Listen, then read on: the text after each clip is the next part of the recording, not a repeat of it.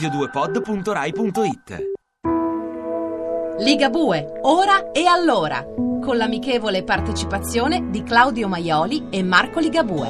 Sai che ora e allora è ancora così. A cura di Gerardo Panno e Lorenzo Lucidi. Regia di Andrea Cacciagrano.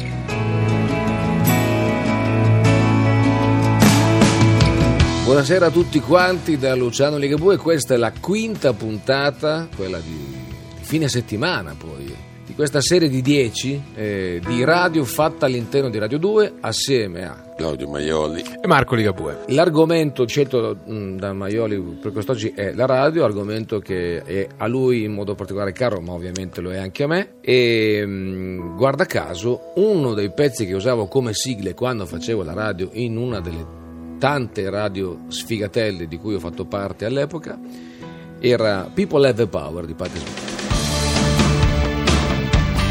People have the power. People have the power. People have the power. People have the power. People Have the Power era una dichiarazione piuttosto netta da parte di Patti Smith in questa canzone che io usavo non a caso eh, come inizio dei miei programmi. Allora, Maioli, Ecco, allora, la comincia a dirci, o dire al pubblico di Radio 2, come la facevi la tua radio? male. Eh, Nel senso Non che è vero, io ero No. lì e la faceva bene invece. No, non è vero, Maioli ovviamente fa il suo mestiere fino in fondo. cioè, allora, cosa succedeva? Succedeva, eh, questo lo diciamo per mh, eh, la, la maggior parte delle persone che immagino stanno ascoltando, che quindi non possono sapere che c'è stato un momento in cui dal- da un giorno all'altro si è aperta l'FM. Deve essere stato un po' come quando da un, gior- da un 75. giorno all'altro si è aperto il web. Adesso io, forse non è stato un, un giorno proprio. Per l'FM sì.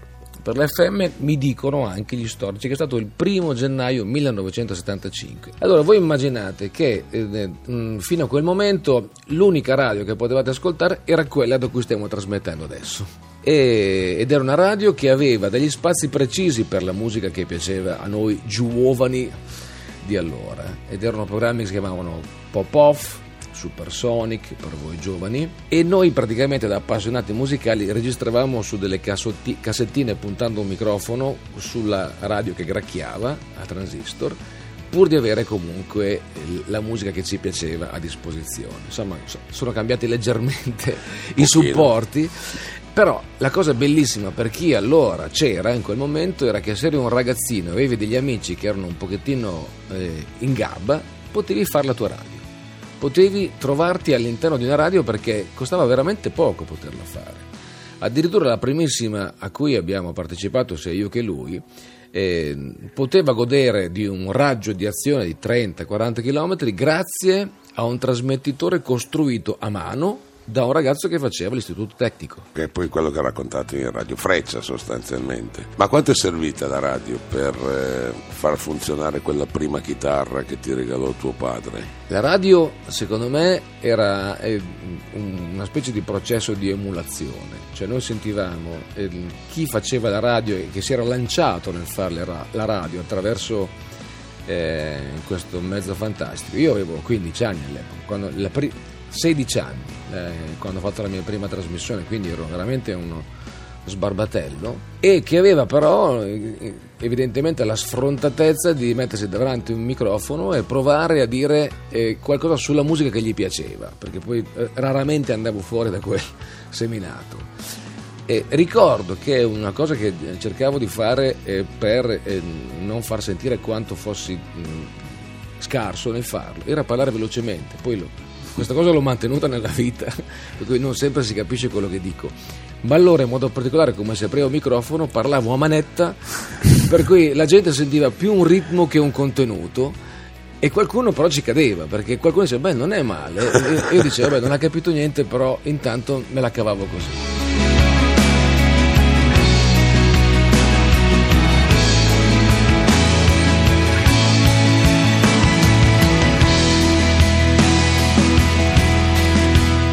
L'altro adesso dalle radio libere si è passato alle radio commerciali e adesso addirittura sono nate le web radio già da diversi anni che sono una sorta di, di radio libera o almeno tu come le vedi?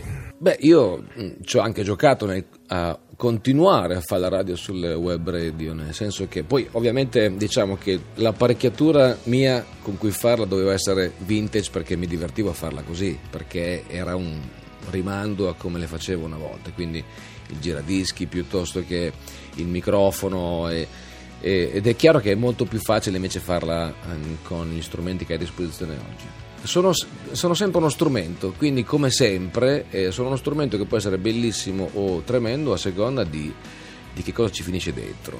Eh, questo vale per qualsiasi eh, strumento di comunicazione, vale, vale anche per internet in generale, vale per la televisione in generale, vale per le radio, vale tutt'oggi per le radio che sono tra l'altro uno strumento a cui dobbiamo tanto, no? Maioli diciamolo, insomma, per noi la radio, al di là dell'esperienza nostra del farla la radio, No, no, insomma, le, le radio, le radio ci hanno sempre voluto molto bene. Ha ancora un grosso fascino la radio, anche se la si ascolta più distrattamente, se- eh, però su questo andrebbero sviscerate tante, tante altre parole. E invece, E invece noi non abbiamo mai tempo, anche perché non È tempo per noi, che è la canzone che chiude questa prima settimana eh, sulla radio, dentro Radio 2, da parte di Luciano Ligabue, la rima scusate ma si scappa sempre. Claudio Maioli, E Marco Ligabue. Alla settimana prossima. Ci han concesso solo una vita, non è tempo per noi e forse non lo sarà mai,